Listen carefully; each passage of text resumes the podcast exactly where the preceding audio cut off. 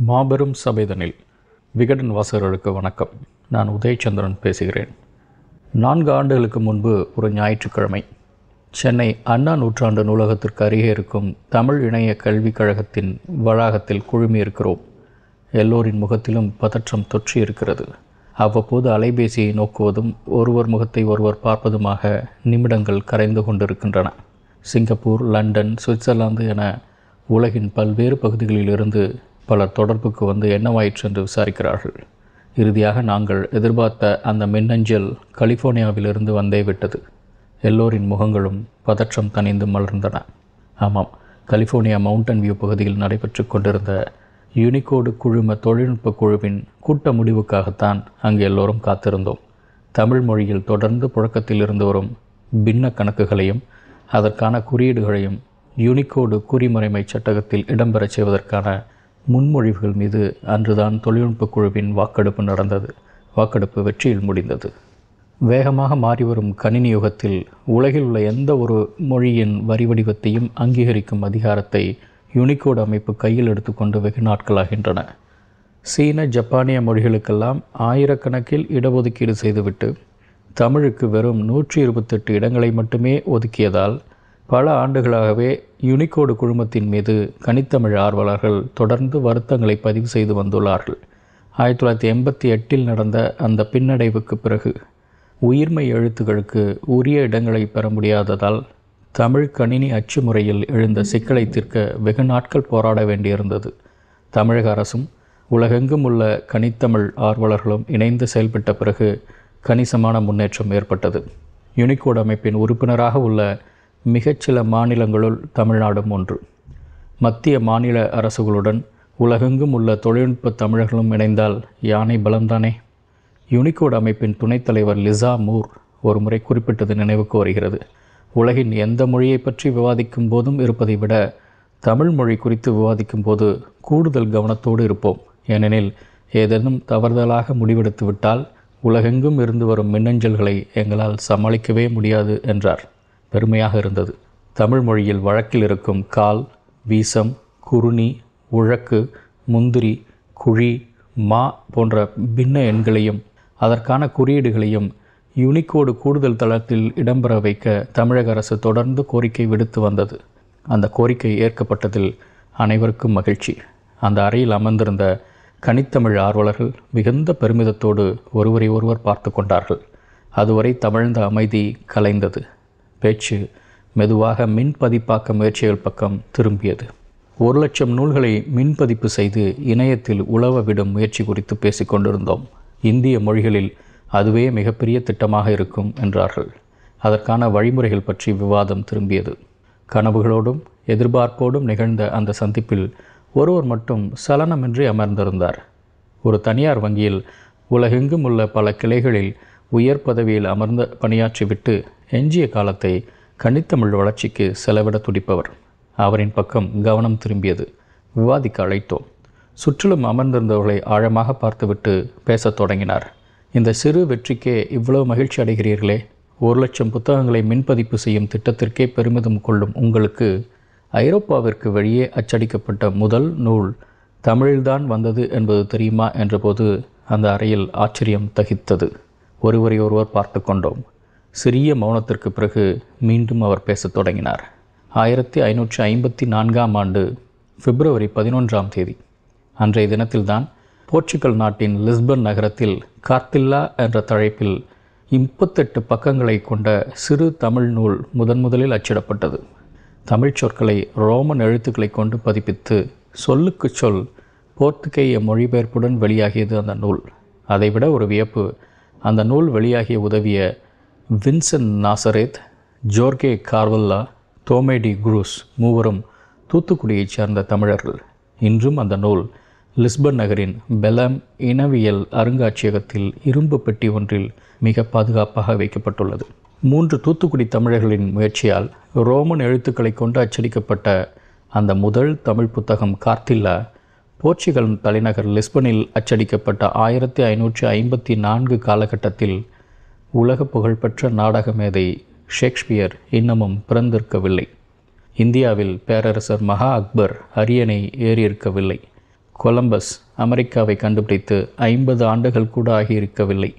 உலக அறிவியல் புரட்சிக்கு வித்திட்ட மாபெரும் அறிவியலாளர்கள் கலிலியோ நியூட்டன் இருவரும் பிறந்திருக்கவே இல்லை. இப்புத்தகம் அச்சடிக்கப்பட்டு நூறு ஆண்டுகள் கழித்தே உலக அதிசயமான தாஜ்மஹால் யமுனை ஆற்றங்கரையில் எழுந்தது.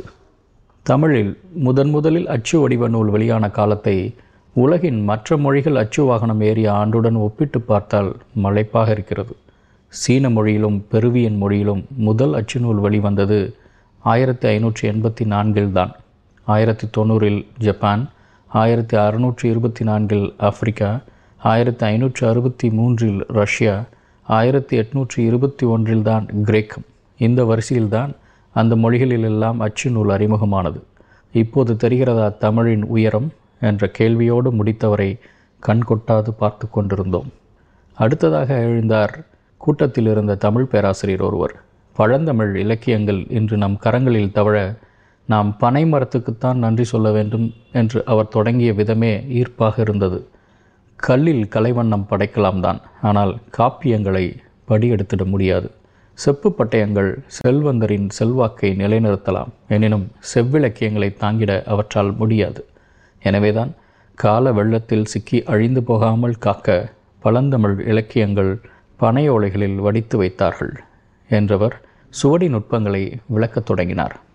தென்னிந்தியா மற்றும் இலங்கையில் பரவலாக எழுபது அடி உயரம் வரை வளரக்கூடிய விரிப்பனை வகை ஓலைகள்தான் சுவடி எழுத பயன்பட்டன. பனை மரத்தின் முதல் மூன்று குருத்து மட்டைகளை தவிர்த்துவிட்டு மீதமுள்ள மட்டைகளை தேர்ந்தெடுத்து நரம்பு நீக்கி பிரித்து கூழாங்கற்களை கொண்டு தேய்த்து இடைவெளிகள் நீக்கப்பட வேண்டும். நிழலில் உலர்த்தப்பட்ட ஓலைகளை தேவைக்கேற்ற நீள அகலத்தில் நறுக்கி மடக்கெழுத்தாணி கொண்டு எழுத வேண்டும் என்று அவர் விவரித்தபோது அருகில் இருந்த எங்களின் மடிகளில் மடிக்கணினி அகன்று பனையோலை தவழ்வது போல் தோன்றியது. விடவில்லை அவர். ஓலைச்சுவடிகளை நோக்கி ஊவேசா தாமோதரனார் போன்றவர்கள் மேற்கொண்ட பயணங்கள் குறித்தும் அனல்வாதம் புனல்வாதம் புரிந்தும் அறியாமையாலும் ஆகம விதிகளை தவறாக பயன்படுத்தியதாலும் நாம் இழந்த கலைச்செல்வங்கள் குறித்தும் அவர் பேசிக்கொண்டே போனார். இந்தியாவில் காண கிடைக்கும் ஓலைச்சுவடிகளில் கணிசமான எண்ணிக்கை தமிழில் கிடைக்கிறது என்று அவர் முடித்தபோது அவர் முகத்தில் மட்டுமல்ல அமர்ந்திருந்த எங்கள் முகங்களிலும் பெருமிதம். அவர் அமர்ந்த நொடி ஓலைச்சுவடிகள் மட்டுமா? கல்வெட்டுகளும் தான் என்று குரலோடு எழுந்தார் தொல்லியல் ஆய்வாளர் ஒருவர். இந்தியாவில் கிடைக்கும் கல்வெட்டுகளில் ஐம்பத்தி ரெண்டு சதவீதம் தமிழ் கல்வெட்டுகள் மட்டுமே. தமிழி வட்டெழுத்து மெய்கீர்த்தி செப்பு பட்டயம் என்றெல்லாம் அவர் பட்டியலிட்டு கொண்டே சென்றதில் கூட்டம் மயங்கித்தான் போனது. தமிழகத்தின் பல பகுதிகளிலும் காண கிடைக்கும் நடுகற்கள் கற்பதுக்கைகள் குறித்தும் சங்க இலக்கியங்களில் காணப்படும் பதிவுகள் குறித்தும் அவர் பேச பேச அனைவரும் உற்சாகத்தில் மிதந்தோம். கீழடி உட்பட இதுவரை தமிழகத்தில் கிடைத்துள்ள பானையோடுகளில் காணப்படும் தமிழ் எழுத்துக்கள் எழுத்துகளே தோன்றுவதற்கு முன்பு பயன்படுத்தப்பட்ட கீறல்கள் இவற்றையெல்லாம் எண்ணிக்கையில் கணக்கிட்டால் இந்தியா முழுவதும் கிடைத்துள்ளவற்றில் எழுபத்தைந்து சதவீதம் தமிழ்தான். இதன் தொழில்நுட்பங்களை பரிசோதித்தால் தமிழ்ச் சமுதாயம் அன்றே பரவலான எழுத்தறிவை பெற்றிருந்தது என்று அவர் சொல்லி முடித்தபோது அரங்கில் பெரும் கரவொலி எழுந்தது. கைத்தட்டலுக்காக இடைநிறுத்தி மீண்டும் தொடங்கினார் அவர். கரிக்கையூர் கீழ்வாளை மேலூர் என பாறை ஓவியங்கள் மிகுந்திருக்கும் ஊர்களின் பெயர்களை அடுக்கியதில் அனைவரும் வாயடைத்து போனோம். அதிக பாறை ஓவியங்கள் இருக்கும் மாநிலங்களில் தமிழகமும் ஒன்று என்று முடித்தார்.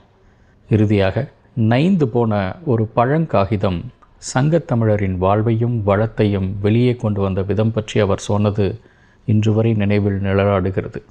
இருபத்தைந்து ஆண்டுகளுக்கு முன் ஆஸ்திரியா நாட்டின் வியன்னா நகர மியூசியத்தில் பாப்பிரஸ் தாளில் எழுதப்பட்ட ஒரு அரிய கையெழுத்து ஆவணம் கண்டுபிடிக்கப்பட்டது.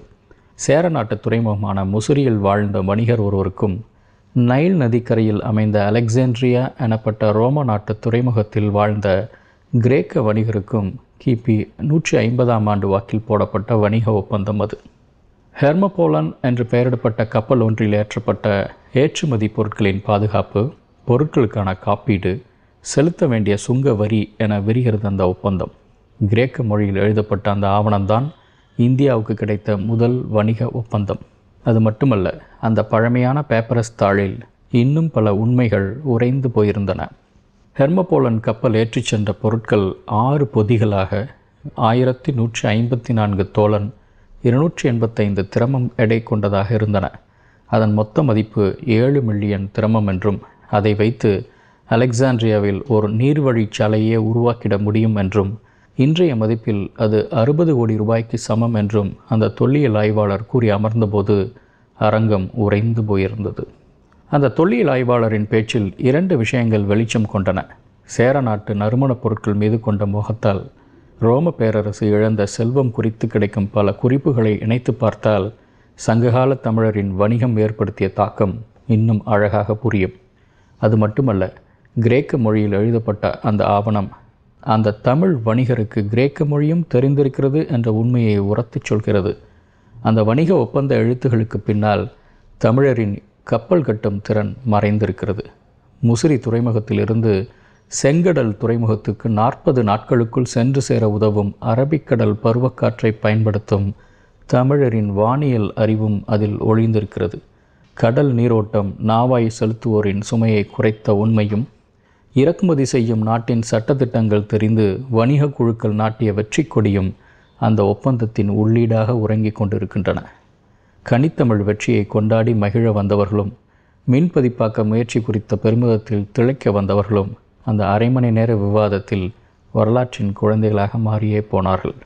ஆதி மனிதரின் அலைபாயும் உணர்வுகள் பாறை ஓவியங்களில் இழைந்தோட பானை ஓடுகள் பழந்தமிழரின் கல்வியறிவை பறைச்சாற்ற அரச கட்டளையும் அன்றாட நிகழ்வுகளும் கல்வெட்டில் பதிவாக பனைமர நிழலில் பயணித்த பழந்தமிழ் இலக்கியங்கள் கடல் கடந்து அச்சு வாகனம் ஏறிய சிந்தனைகள் என காலந்தோறும் தடைகளை தகர்த்து நடைபயலும் தாய்மொழியின் உயரம் புரிந்தது. இது பல ஆயிரம் ஆண்டுகளை கடந்த தொடர் ஓட்டம். தமிழர் மரபை அடுத்தடுத்த தலைமுறைகளுக்கு அழிவின்றி கொண்டு சேர்க்கும் நீண்ட பயணம். வரலாற்றின் வழியெங்கும் வரவேற்று நிற்கும் மழலை குழந்தைகளின் கரங்களில் மலர் கொத்துகள் கண்களில் உற்சாகம் இதழோறும் கசியும் புன்னகை. அவர்களுடைய கன்னங்களை வருடியபடியே தொடர்கிறது தமிழ் மொழியின் நீண்ட பயணம்.